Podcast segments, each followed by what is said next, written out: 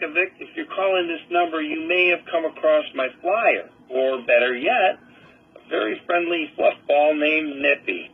He's a Pomeranian, four years old on Halloween, light brown with a big white chest and little white paws, all of six pounds. Well, seven after having his way with the peanut butter jar.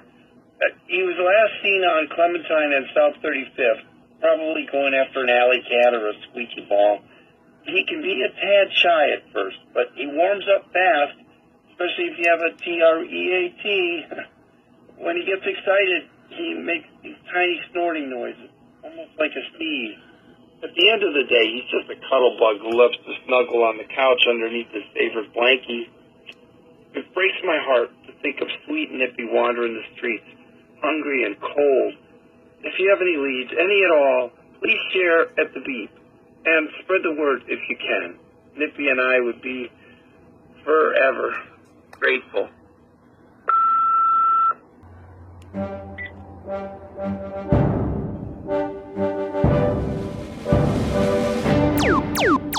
Pewcast.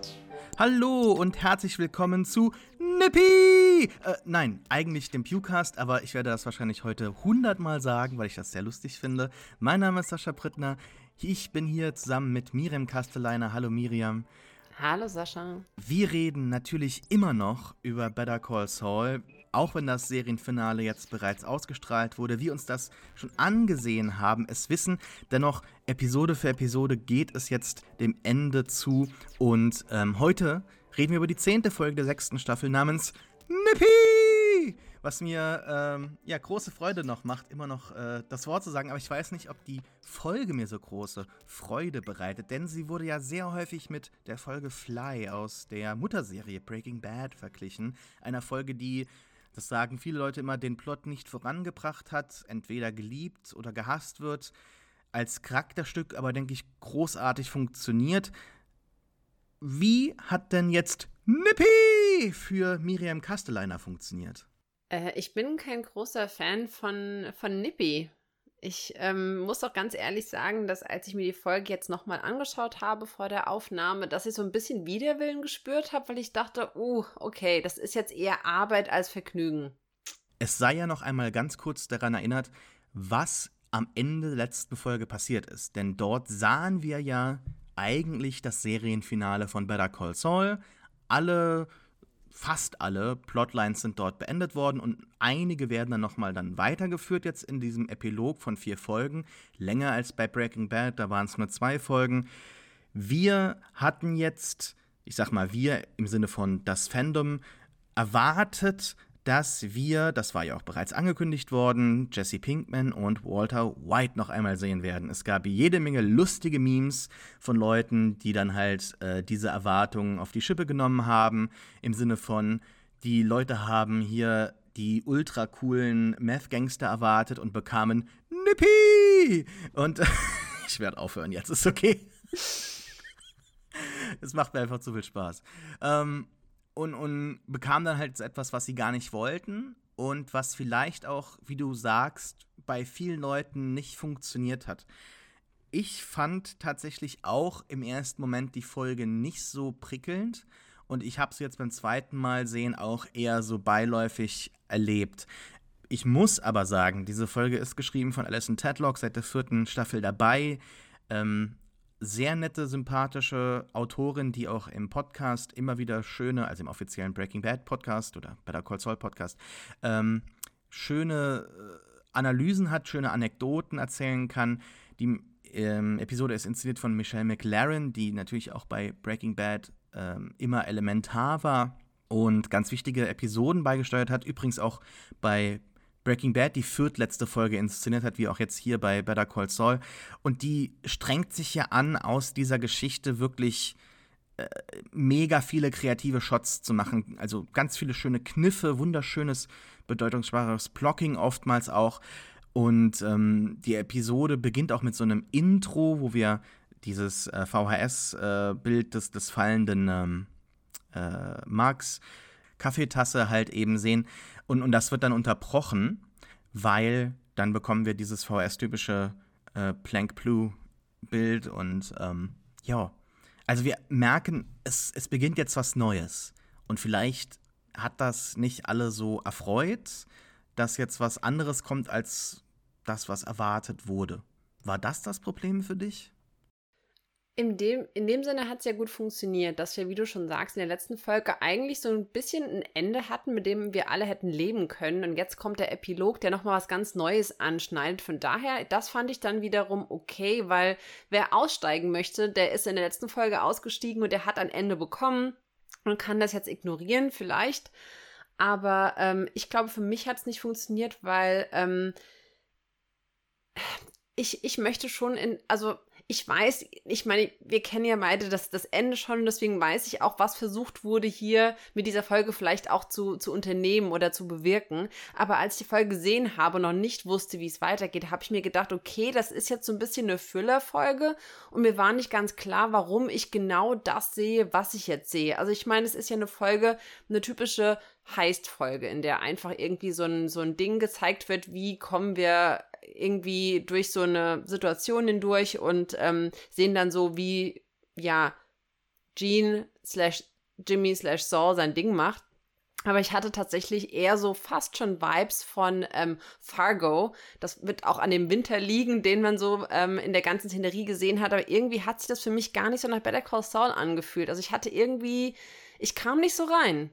Ich weiß nicht warum, aber ich kam irgendwie nicht rein und ich habe ähm, auch nicht so Gefallen daran gefunden. Ich weiß auch nicht, ob sich's geändert hätte, wenn diese Folge früher oder zu einem anderen Zeitpunkt in der Staffel gekommen wäre, weil mir war der, der Bogen zu scharf. Also, dass es komplett um was ganz anderes ging und dass man anknüpft an diese Geschichte aus der vierten Staffel war es, ne? Wo der, wo Jeff, der Taxifahrer Jeffrey, ähm, glaube Anfang der fünften. Anfang der fünften war das, ihn, be naja, bedroht, aber zumindest ihm signalisiert, hey, ich weiß, wer du bist, und er sich dagegen entscheidet, äh, nicht zu verschwinden, sondern sich selbst des Problems anzunehmen, was er ja jetzt macht, aber der Bogen war für mich schon sehr äh, weit äh, geschlagen und ähm, irgendwie emotional hat es bei mir dann nicht mehr so angeknüpft.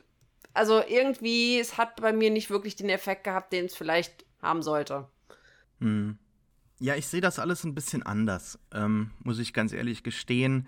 Ich finde die Folge, nachdem ich sie nochmal gesehen habe, runder als zuvor. Und ich glaube nicht, dass man das Serienfinale gesehen haben muss oder kennen muss, damit diese Folge funktioniert oder dass man versteht, was man tut, was man macht. Das liegt auch an dem Interview, das ich gelesen habe mit Alison ähm, Tedlock. Die wurde von Rolling Stone, von Alan Sappenwall interviewt, wo sie auch gesagt hat, ja, also es ist schon klar, jetzt hier ein linearer Bruch in der chronologischen Erzählung, weil klar, nachdem er dort am Ende sitzt und sagt, okay, let's go, erwartet man, dass in der nächsten Szene, in der nächsten Folge dann eben Walter White als Mr. Mayo reinkommt und wir dann halt weiter erzählen, was passiert im Breaking Bad Universum oder im Breaking Bad in der, in der Zeitline, äh, in der Zeitline, in der Breaking Bad Timeline dann. Aber es ist definitiv, das sagt sie auch, und da stimme ich zu, das finde ich äh, richtig, die natürliche Weitererzählung von dem, was jetzt eigentlich hätte kommen müssen, weil wir wissen bereits, was in dem Breaking Bad-Universum passiert. Nachdem er dann aber losgelöst wurde ähm, oder losgetreten wurde, vielleicht sogar von, von Kim am Ende der letzten Folge und dann halt äh, diese zwei Jahre ähm, Hurricane, Tornado, wie auch immer, in seinem Leben erfahren kann mit äh, fürchterlichem Crash am Ende, dann möchte ich jetzt auch endlich wissen, was nach diesem Crash halt passiert, also wie es dann weitergeht nachdem er so tief gefallen ist, weil er stand da an der Klippe und vielleicht hat Kim ihm noch irgendwie so die Hand gehalten oder sie standen dort beide und sie schauten beide so tief in den Abgrund, sodass Kim gesagt hat, nee, ich muss jetzt einen Schritt zurück machen und wenn das bedeutet, dass ich dich hier alleine stehen lasse, dann sei es eben so. Ja, I love you, but so what?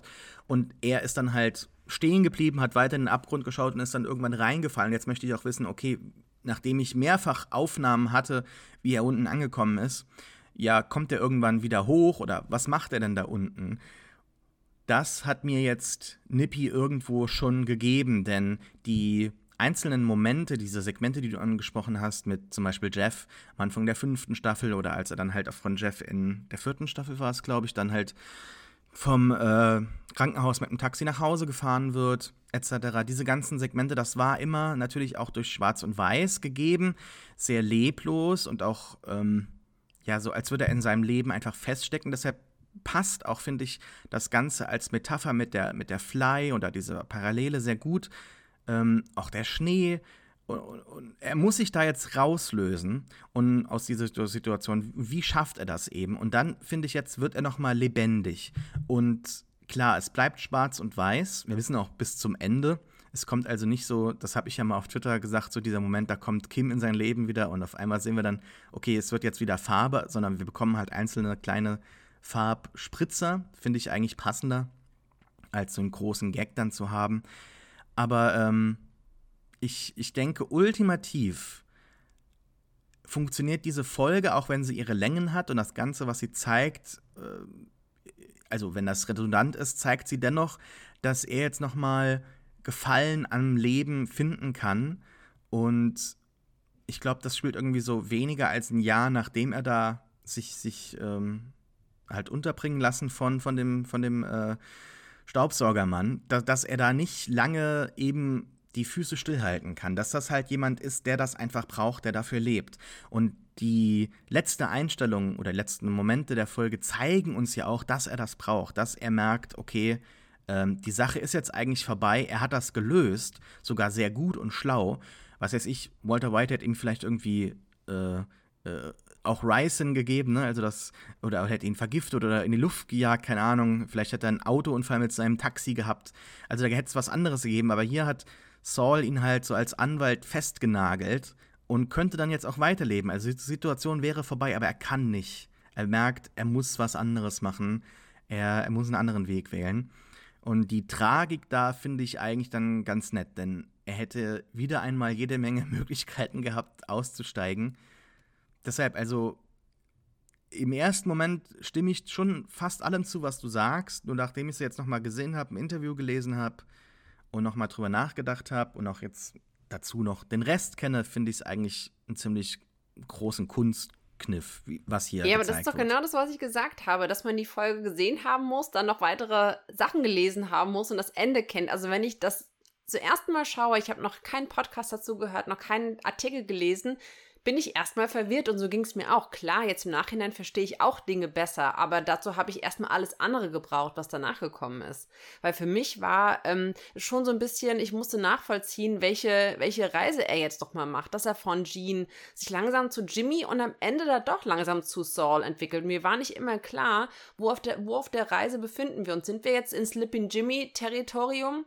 Oder sind wir schon im Saul-Territorium? Und ich weiß nicht, ob er selbst wusste, wo er sich da definieren oder befindet. Weil ich glaube schon, diese ganzen Dinger mit, gerade mit dem, äh, mit dem Heiß, das war ja schon so Slip Jimmy-mäßiges, ähm, ja, typisches Terrain, auf dem man sich wohlfühlt, aber als er am Ende auch mit den, mit den Jungs da steht und sagt, uh, we're done, say it, das war schon mit sehr viel Nachdruck und dann dreht er ja den Spieß um. Also nicht, dass er Better Call Saul sagen muss, sondern dass er sie zwingt, was zu sagen. Und ich finde, da kommt schon noch so eine bisschen schärfere Note durch, die vielleicht dann schon in die Richtung Saul geht. Und am Ende hat er ja diese, dieses Hemd und die Krawatte, was absolut der Saul-Style ist und was er dann so hängt, hinhängt, was ja ziemlich plakativ ist auch für das, was Saul auch so ein bisschen ausmacht. Also ich weiß nicht, war, war für dich klar, ob wir jetzt eher Jimmy oder Saul sehen in diesen Momenten? Ja, klar. Also die Entwicklung ist klar von Gene zu Saul zu Jimmy dann am Ende. Also James McGill, auch dann in der letzten Folge und davor vielleicht auch schon so halb. Also da blitzen dann natürlich noch Momente auf, wo man merkt, er, er weiß, er könnte in andere Rollen schlüpfen, er könnte auch andere Wege finden, aber ähm, dann macht er halt eben andere Entscheidungen. Aber hier ist das definitiv eine Rückkehr zu ähm, Saul Goodman für mich. Mhm. Er hat ja auch da dann noch, wie du es schon ansprichst, einzelne Taktiken oder Mechanismen gewählt, die er aus seiner Zeit als Saul Goodman kennengelernt hat. Also wenn er da zu Jeff hingeht und meint, ähm, say it, ne? Das ist ja, mhm. oder, oder was war es nochmal? Genau, ich weiß nicht mehr. Ja. Ähm, we're done, when I say we're done oder sowas. Genau. Oder jetzt sind wir fertig. Das sind ja Sachen direkt zitiert aus, aus Breaking Bad mit Walter White aus diesen Momenten. Insofern das ist für mich ganz deutlich eine Rückkehr zu Saul Goodman. Insofern ist das auch irgendwie so eine, so eine Spiegelung. Ne? Also wir haben James, Jimmy, also Slippin' Jimmy vielleicht, Saul, Gene und jetzt wieder Rückkehr zu, ne, zu Saul und irgendwann wird, wird er dann auch wieder zu, hoffentlich können wir uns dann ausmalen, zu ähm, Jimmy zurückfinden, wenn er Kim vielleicht wieder sehen könnte. Aber da gibt es ja schon so, eine, so einen Hinweis darauf, weil diesen Fingerring, den er da als Saul auch getragen hat, der stammt ja eigentlich aus seinen Zeiten als Jimmy. Und ich habe das so Marco, ne? interpretiert, ne? ja. dass er den so, genau, dass er den so dreht und anschaut, dass so ein bisschen so, ein, so eine Sehnsucht ist zu Jimmy. Also zu den Zeiten, wo er zwar diese Dinger gedreht hat, aber trotzdem im Herzen ein guter Typ war, der noch nicht auf dem Saul-Gebiet unterwegs war, wo er ja schon ein bisschen tiefer in der Scheiße gesteckt hat. Also ich habe da schon so Momente gesehen, wo ich dachte, da ist so eine Sehnsucht, so ein Wunsch, ich möchte trotzdem irgendwie an das Gute in mir glauben oder irgendwie unterstützen. Meine ich zumindest, dass ich das so ein bisschen daraus hätte lesen können. Mhm. Ja, das stimmt, gebe ich dir recht. Nur ich habe halt noch mal diesen Ring auf dem Breaking Bad Wiki nachgeschlagen äh, und habe halt gesehen, ah, okay, er hat den ähm, auch in Breaking Bad die ganze Zeit getragen. Wahrscheinlich hat er dann auch deshalb aufgehört in der ersten Folge als Gene in Uno. Ähm, den nicht mehr zu tragen, weil das könnt ihr identifizieren, ne? Aber er, er spielt halt ganz häufig mit diesem Ring und auch in ganz wichtigen Momenten, als er zum Beispiel dann in der Show sich entscheidet, nicht den Job bei Davis Main zu nehmen, steht er da ja oben in diesem Corner Office, das mhm. er ja möchte. Also da hätte er ja auch bleiben können. Aber da, da, spielt er halt mit dem Ring und das ist ja immer so ein Symbol dafür, dass er halt äh, seine kriminelle Vergangenheit halt reflektiert und darüber nachdenkt, woher er kommt und was er machen könnte. Ich denke, dass dieser Ring, dass er ihn da nochmal anzieht, dass das einfach so ein Ding ist wie ähm, auf, dem, auf, der, auf dem Poster der, Key Art zu Season 6, also als er sich da diesen roten Anzug nochmal anzieht, so er schlüpft da nochmal in die Rolle von Saul Goodman. Ja. Und das war ja auch immer ein Kostüm. Wir haben ja nie den Mann dahinter gesehen und wir wissen ja auch jetzt, der wird wahrscheinlich in ganz ruhigen Momenten schon mega traurig gewesen sein. Klar hat er ein riesentolles Haus, goldene Toilette, Prostituierte, die ihm jeden Wunsch erfüllen, aber er hat halt nicht das, was er eigentlich möchte. Insofern, das war immer Kostüm, das war immer Projektion. Und jetzt braucht er das vielleicht auch einfach so für sich selbst, ne? Damit er weiß, okay, ich kann das nochmal oder ich, ja, ist für mich total normal, total einleuchtend. Ähm, wir haben jetzt schon mehrfach über Jeff gesprochen. Und Jeff hat ja hier ein neues Aussehen, denn mhm. der eigentliche Schauspieler Don Harvey ist nicht mehr zurückgekommen, der in Season 4 und 5 da war als Gaststar. Und da haben die natürlich andere Verträge. Insofern konnten die den nicht zwingen, zurückzukommen. Der spielt nämlich bei HBO in einer anderen Serie namens We Own the City mit. Und deshalb wurde er recastet mit dem Schauspieler Pat Healy, den ich auch jetzt nicht schlecht finde, auch in anderen Rollen nicht. Es ist keine, würde ich sagen, gute, ideale Situation. Ich finde auch jetzt wäre das schon immer Healy gewesen, fände ich das jetzt nicht schlimm. Mhm. Aber ich habe, wenn ich ein Problem habe in diesen letzten beiden Folgen mit, mit Jeff und auch jetzt hier mit, mit dem Wechsel, mit dem harten Cut zu Gene, dann ist es wirklich Jeff. Und das haben wir schon beim letzten Mal angesprochen kurz, aber ich würde, wenn wir über Nippy noch mal reden jetzt, äh, würde ich ja. dich noch mal fragen, was, was war denn deine Erfahrung mit diesem Recasting? Also ich muss sagen, dass ich ihn gerade in der Kombination mit Marion eigentlich sehr gut finde, weil ich denke, dass er zu dieser zu diesem Sohn gut, also er erfüllt die Rolle ganz gut des Sohns, der ein bisschen unter dem Kartoffel der Mutter steht. Ihm fehlt aber leider dieses, dieses Bedrohliche. Ja, also er ist wirklich das, was wir hatten jetzt in der vierten, fünften Staffel, dieses Gefühl, was bei, bei Jean oder Jimmy auch ausgelöst hatte, ich muss mich wehren, oh mein Gott, mein Leben könnte in Gefahr sein, das sehe ich bei ihm halt überhaupt nicht er ist halt so ein bisschen so ein Waschlappen und ähm, tut mir eigentlich eher so ein bisschen leid. Und man fragt sich, wenn er schon vorher in dieser Rolle gewesen wäre, warum macht Jean so einen Aufriss, um sich gegen so einen äh, zu Wehr zu setzen? Das, will, das leuchtet mir halt an diesem Punkt gar nicht ein. Mhm.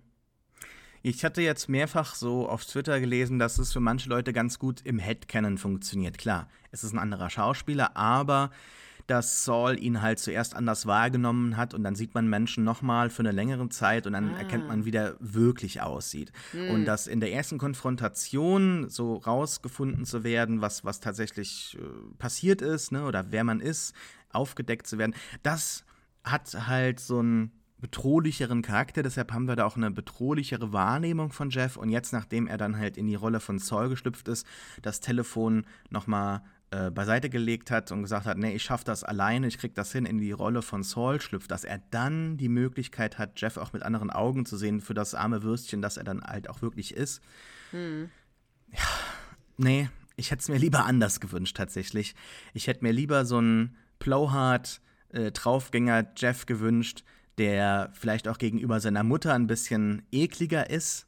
Ne? Weil das hätte auch, glaube ich, schon so ein bisschen funktioniert. So ein Typ, der einfach schmierig, eklig ist, immer noch zu Hause wohnt, einen scheiß Job hat, im Leben nicht klarkommt, aber seine Mutter, die halt noch super lieb zu ihm ist und ihm halt noch jede, äh, jede Menge Möglichkeiten bietet, dass er sie halt trotzdem scheiße behandelt und nicht da so steht wie so ein kleiner Bub. Denn das hat für mich zu so einer Situation geführt, die gar nicht funktioniert hat. Denn ich habe mich gefragt, wie alt ist denn Jeff? Wie alt ist Marion? Wir wissen, dass Saul jetzt 50 ist. Also Jimmy ist jetzt 50, Ende 40, weiß jetzt ich, irgendwie so Anfang 50 und Marion ist ja dachte, doch schon ja. Äh, schon doch alt, also mindestens 70. Ja. Und da müsste Jeff ja auch, würde ich mal sagen, so und so sieht er ja auch aus, so Mitte 40 ja. sein. Ja. Und also ein paar Jahre halt, jünger wahrscheinlich als als äh, Gene, Jimmy ja. Saul. Und klar, mit, mit solchen Beziehungen mit Stiefeld und so weiter, da ist, fällt das dann alles weg oftmals. Aber dann spielt ja auch Jimmy das Ganze so dick auf und sagt, ja, keine Sorge, noch bin ich nicht dein Papa oder so, oder nennt ihn auch Son. Ähm, nicht ja. komplett mit, mit einem Augenzwinkern, sondern er, er flirtet ja auch mit Marion. Und ähm, es ist ja mehr, als, als er vorher, finde ich, diesen alten Leuten halt immer äh, so, so lieb aufgetreten ist als, als Enkelsohn fast schon. Das hat für mich nicht so ganz funktioniert, dass er da irgendwie was, was mit dieser Marion anfängt, weil er ja dann schon öfter hinkommt, auch noch in den anderen Folgen. Ja, aber ich habe das gar nicht so gesehen. Ich dachte mir, dass er seine typische Nummer macht, ähm, wie auch bei dem Sandpiper-Case, dass er da so charming ist zu den alten Frauen und nicht, weil er wirklich jetzt irgendwie Absichten hat, da was äh, entstehen zu lassen, sondern dass er die ein bisschen. Ähm, keine Ahnung, bezirzt und die finden das ganz charmant. Ein jüngerer Mann, der sich interessiert, natürlich mit dem Wissen, dass es nicht wirklich ernst gemeint ist. So habe ich das für mich geframed. Das hat eigentlich mhm. für mich funktioniert. Ich hoffe nicht, dass da irgendwie wirklich was war, weil das hätte ich auch ein bisschen seltsam gefunden. Aber dann ist es in der nächsten Folge doch schon ein bisschen klarer geworden. Also, dass es für Marion doch schon mehr ist, finde ich. Gut, aber das kann man dann auch von der Seite, ne, da ist, es ist ja schon ein Spannungsfeld, wenn äh, es vielleicht weit genug auseinander ist, dass es eigentlich klar ist, dass da nichts läuft, aber nah mhm. genug, dass die Hoffnung besteht. Das macht es dann auch interessant vielleicht, wenn von ihrer Seite aus dann mehr kommt, als dann eigentlich von seiner Seite beabsichtigt war. Ne? Das ist schon vielleicht dann auch viel, ganz interessant. Ich möchte nicht zu viel vorweggreifen, aber dann hat mir Jeff in der nächsten Folge auch noch irgendwie jünger gewirkt. Jüngerer. Weil ähm, da waren ja dann auch noch mal mehr Fragen und ein größeres Zögern vorhanden bei dem Fortsetzen des, des weiteren Schemes. Also da, da bin ich mir nicht so ganz sicher. Da müssen wir beim nächsten Mal drüber reden, wenn mhm. wir das mhm. nochmal uns stärker ins, ähm, äh, ins Gedächtnis hervorgerufen haben durch Rewatches und was weiß ich, mehr drüber nachdenken. Aber hier in der Folge hat es mich schon so ein bisschen gestört und da ist das halt auch wirklich komplett verloren gegangen. Er ist ja auch wirklich ein kompletter Idiot, wenn wir jetzt mal weitergehen in der Folge. Also, äh, sie treffen sich da in diesem Hinterhof und dann weiß Saul, du, du hast doch nicht die Polizei gerufen, ich weiß auch warum uh, I know what you really want, you want in the game. Und ja, das will er auch. Das passiert auch. Ne? Er geht nach Hause, holt sich dann diesen Ring, plant dann seine Sache. Und was genau geplant ist, sehen wir für einen längeren Zeitraum gar nicht, denn dann kommt erst dieser ganze Ablauf mit dem Timing der Sicherheitsleute etc. Aber wir wissen, okay, Jeff möchte, möchte in. Und das hat für mich schon irgendwie ganz funktioniert jetzt in dieser Folge, weil er halt sehr zurückhaltend ist und ja auch zuvor der andere Darsteller halt gemeint hat, ja du, äh, keine Sorge, ich will es nur hören, ich will es nur wissen und wenn irgendwas ist, rufst du mich an. Ähm, das passt also schon, dass, dass der so ein bisschen Respekt auch vor Saul Goodman hat. Aber ich habe halt über Jahre hinweg, jetzt seit Staffel 5, also das ist ja wirklich jetzt auch schon Jahre her, seit die ausgestrahlt wurde, auf vielen Foren und in äh, Memes immer wieder diesen äh, Don Harvey gesehen, also den originalen Schauspieler von Jeff. Mhm.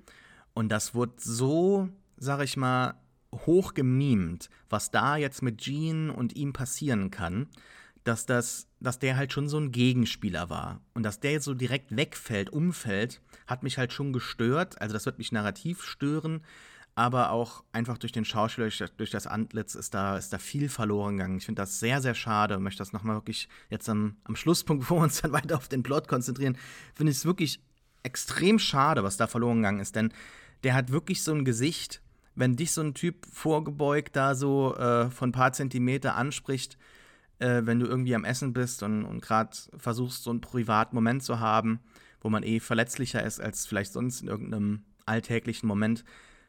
Das ist, das war sehr, sehr gut gemacht. Wie halt mhm. halt ganz viele andere äh, Szenen auch in Breaking Bad mit, mit äh, Guest, äh, Gueststars sehr natürlich, sehr realistisch umgesetzt und was da verloren gegangen ist, finde ich sehr schade. Punkt. ja, stimme ich dir zu. Ja, danach kommt ähm, diese Sequenz mit den Sicherheitsleuten. Und ähm, das hat mich tatsächlich so ein bisschen gestört. Also mhm. nicht gestört, aber dass das halt so einen großen Raum einnimmt. Die Folge ist, glaube ich, über bisschen bisschen über 50 Minuten lang. Also mhm. hat, und, und ja, zeigt uns jetzt diesen Heist. Und ich weiß nicht tatsächlich, ob das halt wirklich so ein Riesending ist. Also, das ist wahrscheinlich gerade so eine Menge an Geld, die dann reinkommt, die die zwei da ruhig stellt, auch dann aber auch gleichzeitig mit den möglichen drohenden Strafen dann halt auch tatsächlich ruhig stellt. Ähm, ja, aber da, wie das Ganze umgesetzt ist, das war jetzt nicht schlimm, das war auch nicht äh, langweilig. Da wird ja viel gemacht mit diesen Splitscreens und mit dem Ablauf, mit der Wiederholung, mit der Musik. Also das ist schon ganz cool, aber ich finde der Payoff ich war nicht so drin. So ich war nicht so drin. Ich suche nach Worten und ich glaube, ich hm. kann einfach am Ende nur sagen, ich war nicht so drin. Ja, ich war auch nicht drin und ich fand den Payoff ein bisschen, bisschen lahm. Also natürlich sind ein paar tausend Dollar bei rumgekommen, aber ich glaube, für die Ausmaße, die wir gesehen haben an Vorbereitung, das muss ja Wochen, Monate, wie lange hat er das gemacht? Also der muss ja wirklich viel Zeit investiert haben. Und dafür, dass am Ende dann ein paar Klamotten im Wert von ein paar tausend Euro bei rumkommen, ist wahrscheinlich mehr als nur ein paar tausend, aber insgesamt fand ich dann so ein bisschen, habe ich mich gefragt, warum? Also so wenn die jetzt irgendwie Juwelen geklaut hätten oder irgendwie 100.000 Dollar oder irgendwas, hätte ich gedacht, okay, aber das war jetzt wirklich, naja, halt so ein paar Luxusklamotten aus einem, aus einem Department Store. Ich hatte das hat mich jetzt, naja, ich war ein bisschen enttäuscht für das, was ich an Qualität anlege an die Serie, ne? Also wir reden hier wirklich, wir haben halt ein hohes Niveau und das erwarte ich auch, dass es gehalten wird und da, äh, dahingehend argumentiere ich halt auch, ne? Deswegen, es war nicht schlecht, aber für Saul oder Better Call Saul Verhältnisse war es ein bisschen underwhelming, vielleicht. Woran liegt das genau? Was, was war underwhelming? Weil ich bin mir selber nicht sicher. Also ich frage dich nicht, weil ich jetzt irgendwie sage, okay, äh, das ist es oder so. Ich weiß es halt wirklich nicht. Das beginnt ja erstmal so, dass er da reingeht. Er bringt da diese Cinnabuns mit. Wir mhm. sehen vorher so die Abläufe, die wir schon in anderen Segmenten gesehen haben. Er bringt da den Müll weg. Also wir kennen da so schon am Ende seinen Tagesablauf. Und dann geht er aber zu dem ja. Sicherheitsdienst und checkt was. Ja, was checkt er? Er checkt, wie lang der Nick braucht, gespielt von, ähm, was ist O'Harry heißt er, glaube ich, der Schauspieler von äh, Parks and Rec. Wie lange er braucht, diesen, ja. diesen, ähm, diesen Cinnabon da zu, zu, essen. Es sind drei Minuten zwölf, glaube ich. Und er meint, come back anytime, weil es hat natürlich super geschmeckt, klar. Mhm. Dann sehen wir diese Montagesequenz von mehreren Treffen. Ich glaube, es war jetzt mal so eine Woche, würde ich sagen, ne? Äh, wo er dann vielleicht nachmittags dann auch mit denen dann im Schnee auf dem Feld da trainiert. Das ist großartig geschnitten. Michelle McLaren feuert da aus allen Kanonen, finde ich, an Einstellungen, an Witz, an ähm, Gegenüberstellungen, sodass das Ganze halt äh, flott über die Bühne kommt. Aber, und wir haben dann auch so Parallelen, dass halt der Splitscreen dann halt wie die Überwachungskameras. Im Hintergrund von Jerry funktioniert das halt eigentlich Saul ihn überwacht in Wahrheit. Also da ist schon sehr viel vorhanden aber es ist trotzdem nicht so spannend oder hm, prickelnd wie halt andere Schemes, die halt vorher gefahren wurden. Vielleicht liegt es daran, dass er alleine arbeitet, vielleicht liegt es daran, dass so die Sache mit Kim weg ist.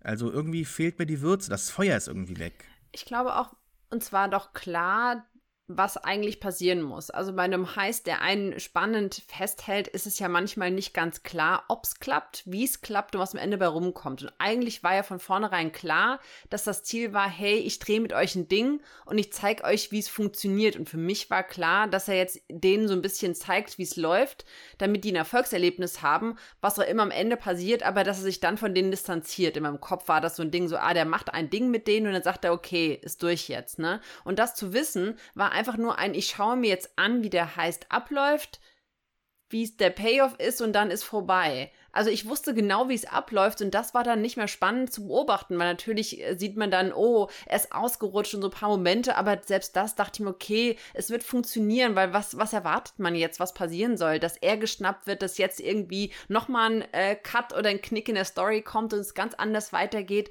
habe ich nicht erwartet. Von daher war es so ein bisschen vorhersehbar. Das hat nee. nicht so spannend also gemacht. Also ich dachte schon, dass er vielleicht da jetzt äh, tief hm. fallen könnte, dass der Jerry ähm, also nicht der Jerry, aber dass der Sicherheitstyp oder dass die zwei Typen ihn über, übers Ohr hauen oder vielleicht seine anderen zwei äh, Kumpanen halt nicht ganz so schlau sind, was falsch machen und dann halt eben das Ganze zusammenbricht in sich. Also, ich meine auch, wie er mit denen umgeht. Ne? Also, wie er den Jeff da übers Feld laufen lässt, der ist davon so ein paar Meter direkt schon aus der Puste. Mhm. Dann erzählt er ihm auch mit so einem Reim halt, was er machen soll. Hier, one Armani Suits and Run, two Air Jordan Shoes for you, three Linen Shirts for free. Also, das sind so Sachen, mhm. die man halt absoluten Idioten beibringt.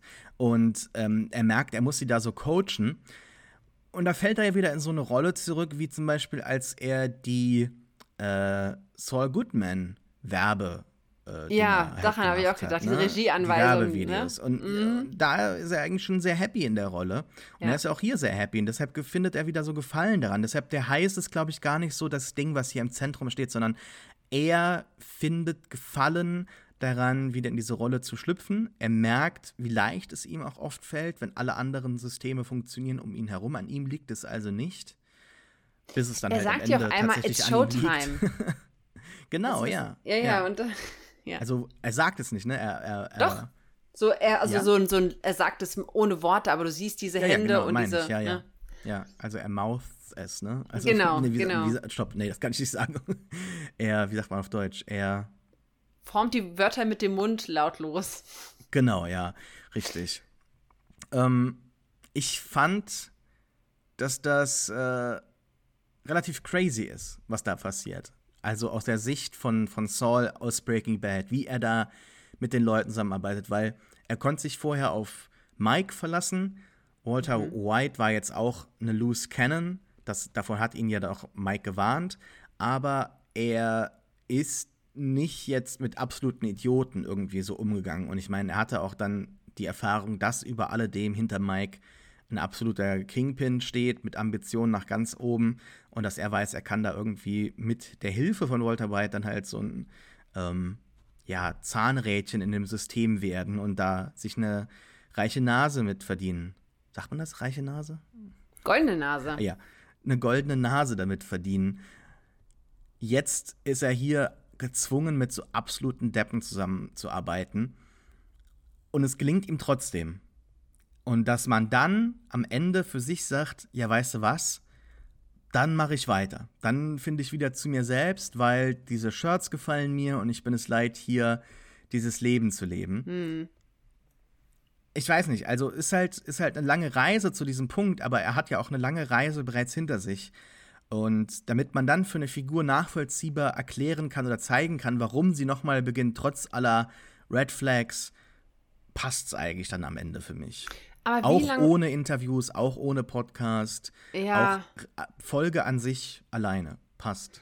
Aber wie lang ist jetzt eigentlich die Zeit nach Breaking Bad und also wie lange ist er jetzt Gene gewesen? Ich habe schon wieder vergessen. Aber also so lange ich habe irgendwo gelesen, nicht, dass es auf irgendeinem Schild eine Zahl von 2012 gibt. Das wäre dann also zwei Jahre danach. Aber ich glaube, es ist weniger. Ich glaube, es ist weniger als ein Jahr, wo er. Ich glaube auch, dass es weniger als ein Jahr ist. Und dann denke ich mir so, der hat er aber nicht lange durchgehalten. Also der, der Saul und Jimmy in ihm sind so stark, dass er Was eigentlich. ja super aussagekräftig ist. Nee, ja, ja, finde ich auch. Ich finde, dass es so aus ihm rausbricht, weil er dieses Leben eines Cinnabon-Managers nicht führen kann. Also der ist nicht dafür gemacht. Obwohl er ja Haus hat, obwohl er Rücklagen hat. Also der könnte sich da ein schönes Leben machen. Er wird nicht entdeckt normalerweise. Naja, aber schau mal, schau mal, sein Leben besteht darin, dass er jeden Tag den gleichen, also der hat den gleichen Ablauf, das ist sehr repetitiv, wenn er nach Hause kommt, das erste, was er macht, ist den Police-Scanner einschalten. Was ist das für ein Leben? Also ich meine, der ist ja immer auf der, nicht auf der Flucht, aber so ein bisschen schaut er, dass ihm nichts passiert und so ein richtig geiles Leben ist das ja auch nicht. Also meinst du, wenn er schon den Police-Scanner anmacht, dann mit Grund besser? Wahrscheinlich, weil ansonsten für was denn? Also ich fand es immer so ein bisschen sad, wenn er nach Hause kommt und seine Schuhbox da aufmacht und sich die Sachen anschaut und so an die Vergangenheit denkt und dann sitzt er alleine und hat, macht sich da einen Drink und seine Wohnung ist nicht eingerichtet. Also irgendwie alles wirkt so total. Ich denke mir so, wenn das das Leben ist, möchte ich dann nicht lieber richtig mit einem Bang irgendwie rausgehen Also ist und das nicht Ganze so ein jetzt Leben ein führen. triumphaler Return für dich?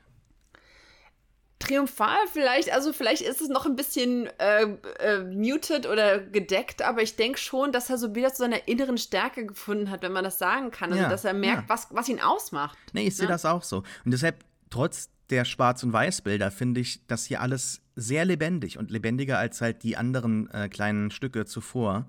Mir hat die Folge dann doch irgendwie ganz gut gefallen. Da war schon viel Leben drin am Ende, muss man sagen. Mm, es gibt so noch ein anderes Easter Egg, ich weiß nicht, ob du das mitbekommen hast.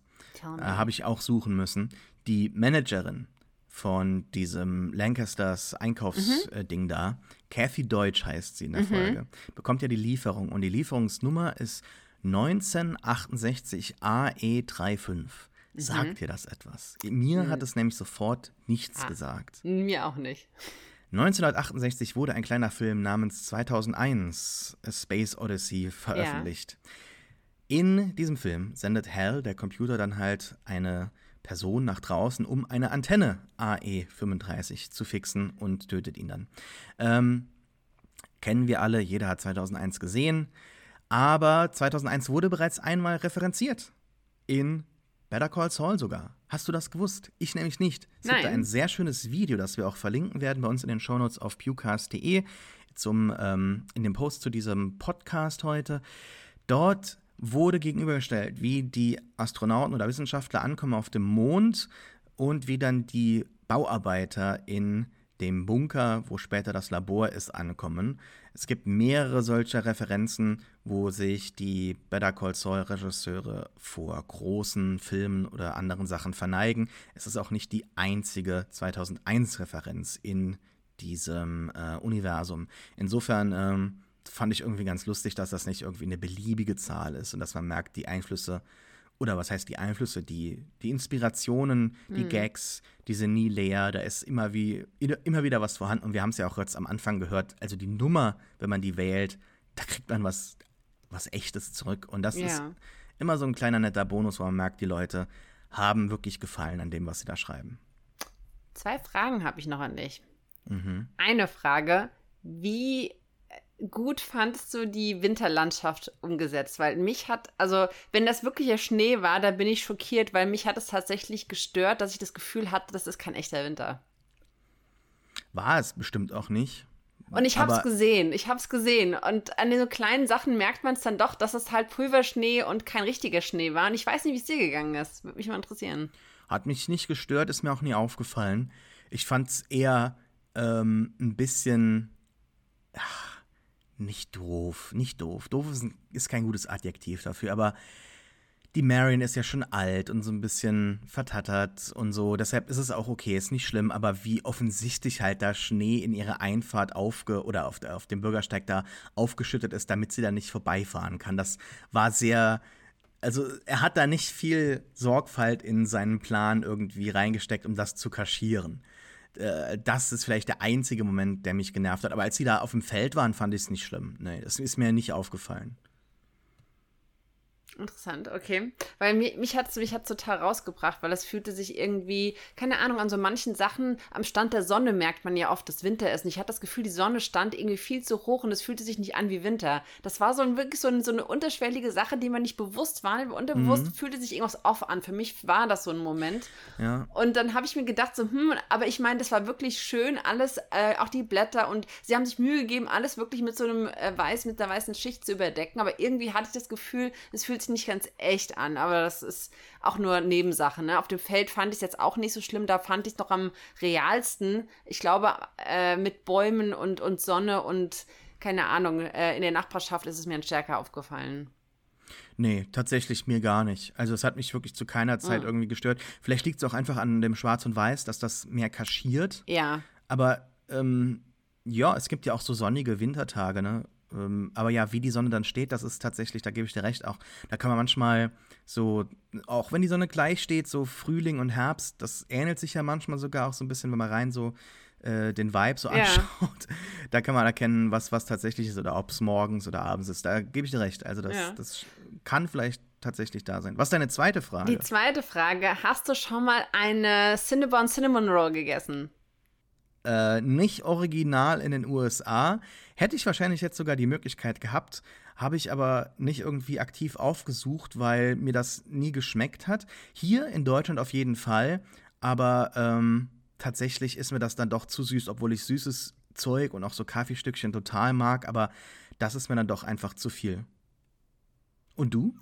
Ja, ich habe äh, vor vielen, vielen Jahren, als ich in den USA war, habe ich äh, eine gegessen und ich erinnere mich auch noch dran, dass ich die sehr juicy, also sehr äh, durch, durchdrungen von Zucker und Zimt fand. Ich fand sie eigentlich lecker, aber ich glaube auch damals habe ich den Zucker wirklich schichtweise abgekratzt, weil es mir einfach viel zu süß war. Mhm. Und ich finde es krass, wie das amerikanische und europäische Empfinden, was Süße angeht, doch sehr unterschiedlich ist. Ich habe das auch von ja, ehemaligen ja. Kollegen schon gehört, die aus den USA nach Deutschland gekommen sind, dachten, ey, hier fühlt sich alles irgendwie überhaupt nicht süß an, weil du bist so ein Level an Zucker gewöhnt und ähm, das finde ich halt irgendwie krass. Und dann sehe ich, sieht man auch Jean, wie er da diesen Zuckerguss so drauf äh, streicht. Ich denke mir nur so, boah, dieser ganze Zucker, ey, meine Güte. Also irgendwie, da kriege ich ein bisschen Zahnschmerzen von. Aber eigentlich, was den Zimt angeht und so, ich fand die schon ganz, ganz lecker ja, kann funktionieren, kann schmecken, aber mir fehlt da so ein bisschen, also du hast es richtig gesagt, die sind durchtränkt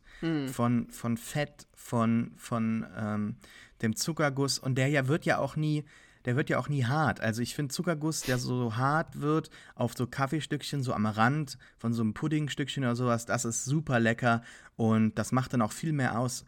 Liegt ja auch dran, dass dann das Gebäck oder was auch immer halt ein bisschen härter ist, finde ich, oder knuspriger ist im Deutschen. Oder ja. das, was ich halt gewohnt bin, was ich gerne esse. Und dass die Cinnabons oder überhaupt so die Danish, die Kaffeestückchen, wenn man sie überhaupt finden kann in den USA, halt so ganz typisch wie so Donuts, einfach, die könnte man auch zusammendrücken und dann wäre das so ein kleiner ja. Ball. Also das, das ist, ist, immer flüssig, fluffy und das ist, ist nicht so meins. Ich beiß da auch gerne mal rein, hab dann auch was im Mund. Also es kommt drauf an. Also ich denke mal, die haben auch sehr viel Hefe drin und dadurch sind die auch so wie so, so Pizzateig, also sehr, sehr, wenn der so, so fluffig ist. Aber ich weiß, was du meinst, Weichmacher vielleicht auch. Oder ich denke auch das ganze Fett, also ich, der, der, dieser Zuckerguss, den du meinst, der nicht hart wird, ich glaube, der ist nicht nur Zucker, der wird auch Fett drin sein. Ansonsten würde der ja auch irgendwann austrocknen, weil Zucker ja einfach trocknet in, in so eine Zuckerflüssigkeit, ne? Und dann hast du halt Fett und Zucker und das ist halt die Mörderkombi eigentlich. Ne? Also wenn du das reinziehst, dann ja, machst du, glaube ich, was sehr Ungesundes und ähm, das kann auch ein bisschen zu viel sein. Also mhm. ich finde es auch ein bisschen too much. So. too much ist ein gutes Stichwort für eine Frage, die ich noch habe für dich. Vielleicht oh, auch jetzt wow. mal äh, wieder zurück mehr zur Folge, mhm. zur Dramaturgie und vielleicht die Frage, die für mich hier nach dieser Folge am meisten im Raum steht, nämlich wie hat dir denn der Moment gefallen, als er dann halt Zeit schinden muss. Er verschluckt mhm. sich und wird sehr ehrlich, um, um halt sein Ziel zu retten. Der Jeff ist nämlich ohnmächtig geworden, liegt auf dem Boden. Ist auch wieder so ein Parallele oder eine Referenz, wie auch immer, was jetzt ich, zu dem Moment, als sein Bruder auch einmal auf dem Boden liegt. Ne? Das ist ja auch einmal Chuck, der da so sich den Kopf stößt. Egal. Ähm, er sagt dann, dass er niemanden hat. Seine Eltern sind tot, sein Bruder da kann er den Satz erstmal gar nicht beenden. Sein Bruder ist tot und er hat er hat keine Frau, keine Kinder, keine Freunde und wenn er heute Abend stirbt, stirbt wird sich niemand darum scheren. Und ähm, das ist natürlich so ein Moment, wenn man mit so einer äh, ja, Arbeitsbekanntschaft so einen Zusammenbruch hat, wo das Gegenüber gar nicht richtig reagieren kann und peinlich berührt ist und nicht weiß, was man sagen soll. Da wird nach Worten gerungen. Hast du ihm das denn abgekauft? Denn was er ja sagt, stimmt. Faktisch natürlich. Ja. Aber wie fandest du denn sowohl sein Schauspiel, also sowohl Bob Odenkirks Schauspiel, als auch dann das Schauspiel, das er da jetzt äh, nutzt, um, um Zeit zu schinden? Wie hat das auf dich gewirkt? Ich finde hier, dass das Schauspiel von, von Jimmy, Gene, Saul und Bob Odenkirk am Anfang recht deckungsgleich ist, dass es halt so ein bisschen too much ist, dieses Wolfsgeheul, was er da fast schon hat und dann irgendwie losheult, um die Aufmerksamkeit auf sich zu ziehen. Aber ich glaube, da ist sehr viel Wahrheit oder steckte sehr viel Wahrheit in dem, was er sagt. Er stockt nämlich einen kurzen Moment, als er sagt, mein Bruder ist tot. Und ich habe ihm das in dem Moment absolut abgekauft. Und das ist nicht, also dieses leichte Zögern und dass es sich ein bisschen anders anfühlt und anhört, als das, was er über seine Eltern gesagt hat, ist für mich ein Anzeichen, dass er in dem Moment es auch wirklich gemeint hat. Und ich glaube, wir hatten vorher auch schon Momente in der Serie, wo er Dinge sagt, die ähm, so wirken, als ob sie einen anderen Zweck haben, aber wo er auch die Wahrheit erwähnt, wo er die Wahrheit nutzt, um jemanden äh, in, ja, für, für, wie soll ich sagen, in einem Gespräch nutzt, aber trotzdem deswegen nicht lügt. Also ich, ich habe ihm das absolut abgekauft und ähm, fand es eine sehr schöne Kombination aus, ähm, ich lenke jetzt ab und überdrehe das Ganze und das war natürlich ein bisschen ins Lächerliche gezogen. Auch die ganzen Gespräche, die die beiden haben, waren ja alle so ein bisschen schenkelklopfend, so, ja, hier hast du gehört und so, ne? Und das Ganze hatte auch so diesen, also es war natürlich alles so ein bisschen. Es hat mich an die IT-Crowd ja. erinnert. Hast du das auch gesehen? Äh, ein paar Folgen, also einige Folgen, ja, aber nicht alle. Als dann, als dann geredet werden muss über zum Beispiel Fußball, obwohl man kein Fußball guckt und so weiter, ne? So, oh, what a display last night, can you believe it und so weiter. Ja, They ja. always lose it.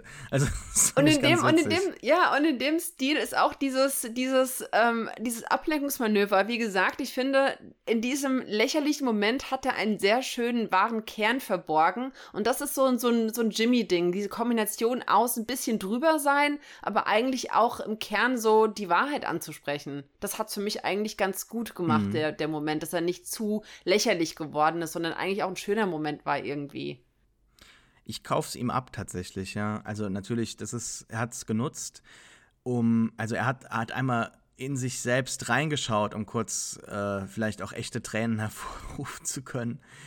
Er, der Bob Odenkirk hat nämlich in einem Interview gesagt, er ist jetzt sehr dankbar gewesen, dass er auch in den letzten Episoden die Möglichkeit hatte, so das Innenleben von Saul Goodman stärker, also nicht von Jimmy, sondern von Saul Goodman halt mhm. mal zu ähm, beleuchten, um da halt neue Tiefen zu finden, die vorher nie aufgezeigt werden konnten, weil die Figur halt immer so diese Projektion hatte von Stärke, von Klette, von ähm, ja, Teflon, wie auch immer. Das hat mich dann doch sehr gefreut, dass man hier in diesem Scheme nicht diese Stärke hatte, sondern sonst sucht er sich immer seinen Weg, winselt sich raus ähm, aber hier hat er dann eben gemerkt, es geht auch auf die andere Tour, was ja dann auch im Finale noch mal kurz an einem Moment so angespielt wird, aber dann entscheidet sich ja er ja doch anders. Deshalb also, es, es sind schon viele vernetzte ähm, Stücke hier vorzufinden, die vorher da waren, die später aufgegriffen werden. Deshalb für mich, dass am Ende Gene im Kaufhaus da noch mal bummelt, diesen Erfolg reflektiert, sich den Armani-Anzug anschaut oder was es war, das Hemd, mhm. ähm, seufzt, dann wieder weghängt merkt man, der hat Blut geleckt, weil ja auch die Kamera dann im, im, Fokus, während er weggeht, auf diesem Hemd bleibt. Insofern wirkt das für mich wie als wir äh, Granite State gesehen haben, die Folge mit Walter White in New Hampshire, wo dann auch er sich eigentlich verstecken muss, aber dann nochmal in einem großen Re Return halt zurückkehrt, nach Albuquerque dann auch. Also der ist da wieder erwacht. Wer auch immer er jetzt ist, Jimmy, Saul, was auch immer, er ist wieder da und er wird jetzt wieder was Großes machen. Insofern, dass wir so eine kleine Folge jetzt haben, die eigentlich am Boden irgendwie so ist, in diesem Abgrund, was ich eben schon gemeint habe, bevor er dann halt raketenmäßig da so rauskommt, wie so ein Superheld, Phoenix aus der Asche, das passt eigentlich jetzt ultimativ doch sehr. Und da bin ich dann auch wieder bei dem Interview von Alison Tedlock. Das ist eine Folge, die sich natürlich anfühlt in dem ganzen Spektrum. Ich gehe mit, aber trotzdem hätte ich sie gerne zeitlich ein bisschen eingeschrumpft oder eingedampft gehabt. Ich glaube, alles, was wir gesehen haben, war schon zielführend und sinnvoll. Vielleicht war es ein bisschen die Länge gezogen. Das, äh, glaube ich, wird am ja, Ende doch noch bei mir bleiben. Hätte schon zehn Minuten kürzer sein können. Ja. Also, das stimmt, da gebe ich dir recht. Aber das ist ja dann auch irgendwie wieder ganz typisch Better Call Saul, Breaking Bad. Man verliert sich in den Einzelheiten, in den Abläufen. Mhm. Man inszeniert das auch mit Charme und mit äh, Finesse, mit, mit schönen Einstellungen auch. Wie oft wird er dann alleine hier in dieser Folge aus dem Kühlschrank oder von den zündenden äh, Maschinen da irgendwie gefilmt, wo er aussieht ja. wie von jemand, also er sieht da schon aus wie im Gefängnis, ja? Also dieser Kühlschrank, diese äh, einzelnen Ebenen, diese Gitter sehen so aus, als wäre er da schon im Gefängnis. Und das könnte natürlich dann Foreshadowing sein, aber wir wissen jetzt auch hier, der fühlt sich wie so ein gefangenes Tier und möchte auch wieder ausbrechen. Ja. Also das sind halt so Sachen, die möchte ich auch nicht verlieren. Ich glaube, Und- dass es auch dieses Repetitive, dieses ständige Aufschließen, Abschließen, äh, Einstreichen, Teig mischen, keine Ahnung, dass dieses Repetitive nochmal unterstreicht, warum er sich auch so gefangen fühlt, wie du sagst, in diesem Alltag, den er eigentlich nicht lebt. Was ist ja eigentlich nicht sein Leben. Also dieses Repetitive zeigt auch, dass er da ausbrechen muss, weil es einfach irgendwie keinen, keinen Sinn macht, diese Tätigkeit jeden Tag zu machen. Ne? Also. Mhm. Ja, nee, es ist so. Es ist so, ich gebe dir recht. Und Nippy ist dafür für mich keine äh, Bottle-Episode, wie manche Leute gesagt haben, was auch an und für sich n- äh, rein von der Definition her nicht stimmt, nicht geht.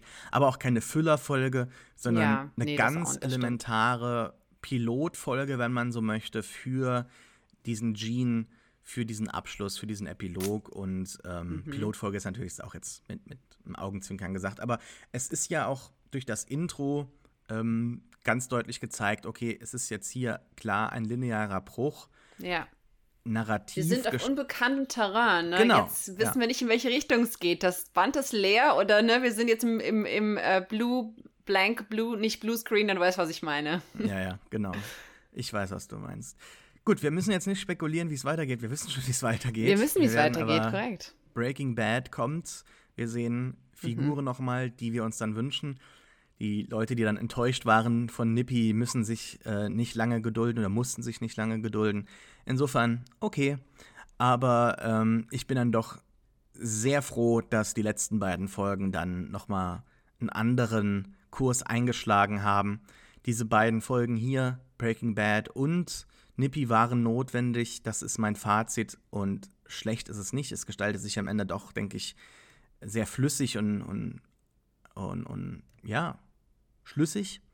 Aber ähm, konnte auf jeden Fall im ersten Moment einen so ein bisschen, ja, also ich weiß nicht, ich habe so das Gefühl gehabt, wir waren in der ersten Hälfte dieser Staffel immer richtig ja auch mit unseren Vorhersagen.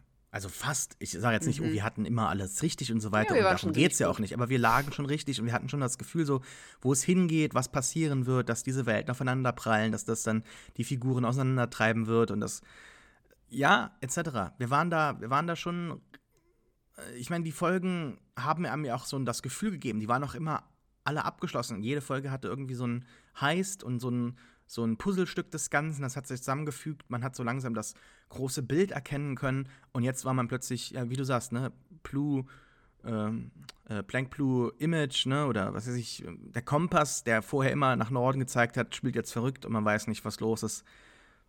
Ja, aber Ja. hat ja gut funktioniert am Ende. Das ist mein Fazit.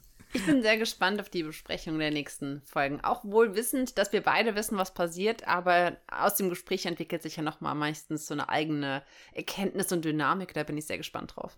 Genau. Vielen Dank fürs Zuhören, liebe ZuhörerInnen. Ja, Ihr Dank. könnt mehr auf pewcast.de finden an Links, an Videos, die angesprochen wurden, an äh, zum Beispiel auch das Interview werde ich verlinken zu, mit Alison Tedlock. Falls ihr, warum auch immer, zum ersten Mal jetzt die zehnte Folge hier von Better Call Saul in der letzten Staffel im Pewcast besprochen gehört habt und jetzt am Ende denkt, ach ja, hat mal gut gefallen, ja, dann geht auch auf pewcast.de, äh, abonniert dort die Links an Spotify, iTunes. Lasst uns eine Review da, falls ihr schon länger da seid. Schreibt uns einen Kommentar. Ich habe schon Kommentare gesehen von anderen Leuten, die gesagt haben, bitte, bitte kommt zurück aus dem Urlaub. Ähm, wir müssen diese Folgen besprochen haben. Das hat mich natürlich auch sehr gefreut, dass da Leute auch, ähm, ja, halt das hören wollen, was wir zu sagen haben. Das ist immer sehr charmant. Sehr schön. Und ähm, ja, freut uns auch. Deshalb kommt dann auch bitte mit uns dann mehr ins Gespräch. Äh, nicht nur, hey, wo seid ihr, sondern das habt ihr gesagt, das finde ich gut, das finde ich schlecht. Äh, der Dialog muss hier nicht enden mit uns beiden. Miriam findet man auf Twitter unter @galbrush, mich unter @reeft und wir wünschen euch ähm, ja viel Spaß mit den anderen Podcasts und wir haben ja noch einige andere Podcasts ähm, zu anderen Serien demnächst auf dem Plan. Ja, Ich wollte jetzt sagen, viel Spaß mit Better Call Saul. Nee, es ist ja vorbei. Ich hoffe, ihr hattet Spaß. Aber schaut euch doch mal die neue Game of Thrones Serie an. Das wäre doch mal eine Idee. hm, vielleicht. Okay, danke Miriam, bis dann. Danke, Sascha. Ciao.